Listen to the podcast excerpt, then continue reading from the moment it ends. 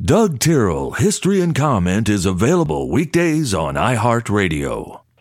Hello, friends. I'm Doug Terrell. This is History and Comment for Wednesday, the 22nd of November, 2023. The Catholic Church has not always had their act together. In 498, two popes are elected, each by a separate faction with different regional loyalties. The two groups agree to allow Goth King Theodoric the Great to make the final decision. Symmachus comes out on top. Some legends claim he paid off the king. We would like to believe that all church matters are divinely arbitrated. That would be quite foolish.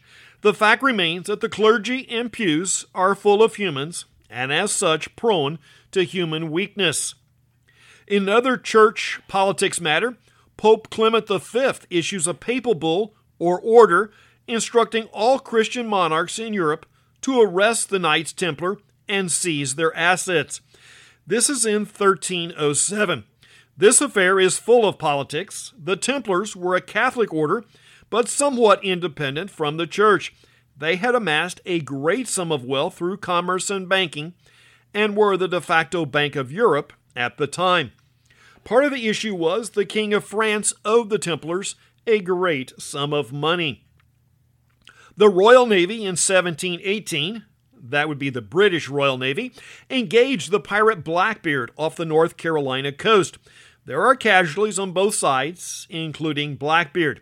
His given name was Edward Teach, or maybe Edward Thatch, and at the time of his death, he was about 38 years old. While his legend has become the pattern of Caribbean pirates, he may have plied that trade for only two or three years as an independent ship's captain. What was a pirate is a very murky realm, and often rode on the very thin line of the king's whims. If a king needed additional warships, he would issue letters of marque to a captain to operate under his orders against hostile ships. In this class, they were known as privateers and allowed to keep spoils from battle with hostiles. Communications were very slow and the rules loose. If the king changed his mind and they continued the practice, they would be guilty of piracy. Then, of course, there were some at times that just went rogue and engaged whoever they wanted. The fact was, most were shrewd ship owners and businessmen rather than simple rogues. Some first ladies of the U.S. are hardly known, and others seem to secure a place in history. Abigail Adams, the second First Lady, is certainly well known as opposed to Martha Washington, and Thomas Jefferson was widowed when he was president at least officially. Anyway, back to Adams. Abigail was born on this day in 1744. Her father was a congregational preacher and of moderate means, yet they were connected to some well known families of the time. Abigail was a close advisor to her husband and considered one of the best educated first ladies despite having little formal education.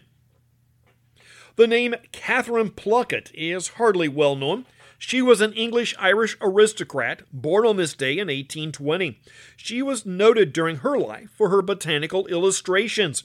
She is also remembered as the longest living person in Irish history. She died in 1932 at the age of 111 years, 327 days. Today we see Canada as a nice passive realm of Great Britain. While that is largely correct, it has not always been the case. During the War of 1812, some in the U.S. wanted to take portions of Canada as U.S. territory. In the end, that failed. Then on this day in 1837, Canadian journalist and politician William Mackenzie publishes an essay calling for an uprising and an independent Canada. Jacob Cohen was born in 1921. His family was ethnically Eastern European Jewish, not atypical for someone living in New York City. His father abandoned the family when Jacob was in his early teens, and his mother was extremely distant and never showed affection for the boy. His father had been a vaudeville performer who used the name Phil Roy. The boy gravitated to stand up comedy, taking the name Jack Roy. Jack's humor would become his life's work, but it was known for its self depreciation and being on the dark side. When Jack died in 2004, he remained a professed atheist. Jack is not a rarity in the entertainment industry. Yesterday, I pointed out how Hollywood is so removed from Middle America's values and how it also is ethnically and religiously removed. Jack's background is quite common there ethnically Jewish and atheistic or at least ambivalent to religion.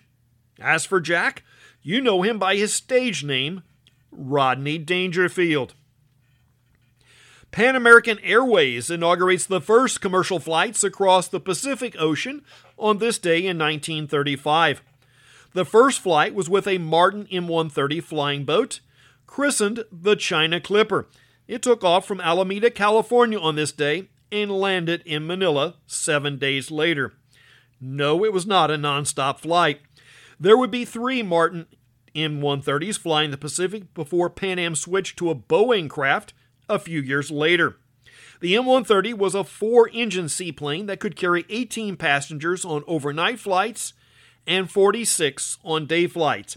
It had a range of 3,200 miles. It was a novel idea, but the passenger trade was still weak and expensive. Crew often outnumbered paying passengers, and a ticket from Honolulu to California could cost as much as $1,700 or almost three times the cost of a new automobile in 1930, and a nice one at that. This is not going to be another Israel comment day, but in that region and with a common history. As we have stated several times after World War I, the balance of power in the Middle East was upset. England and France, the victors, planned how to govern and allow independent states to be created and flourish. Just to the north of Israel, France carved out a reborn Lebanon, another country that has ancient roots, at least in name.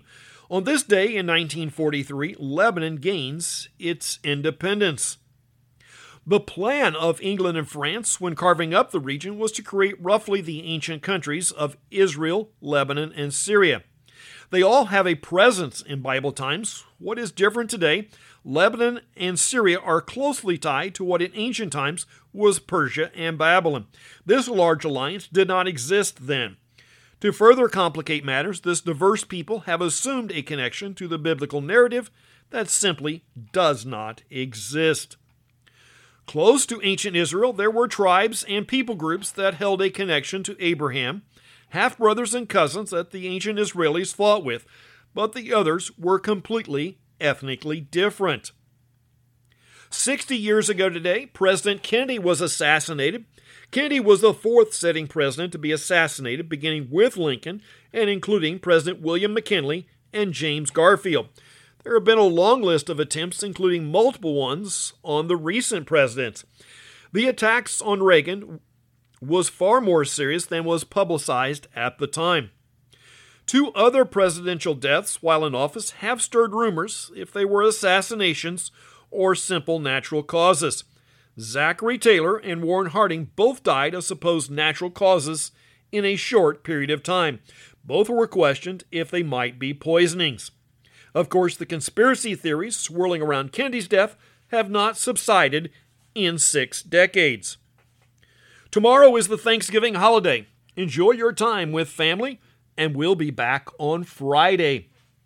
That's History and Comment for the 22nd day of November. I'm Doug Terrell. Now, go do something worth remembering.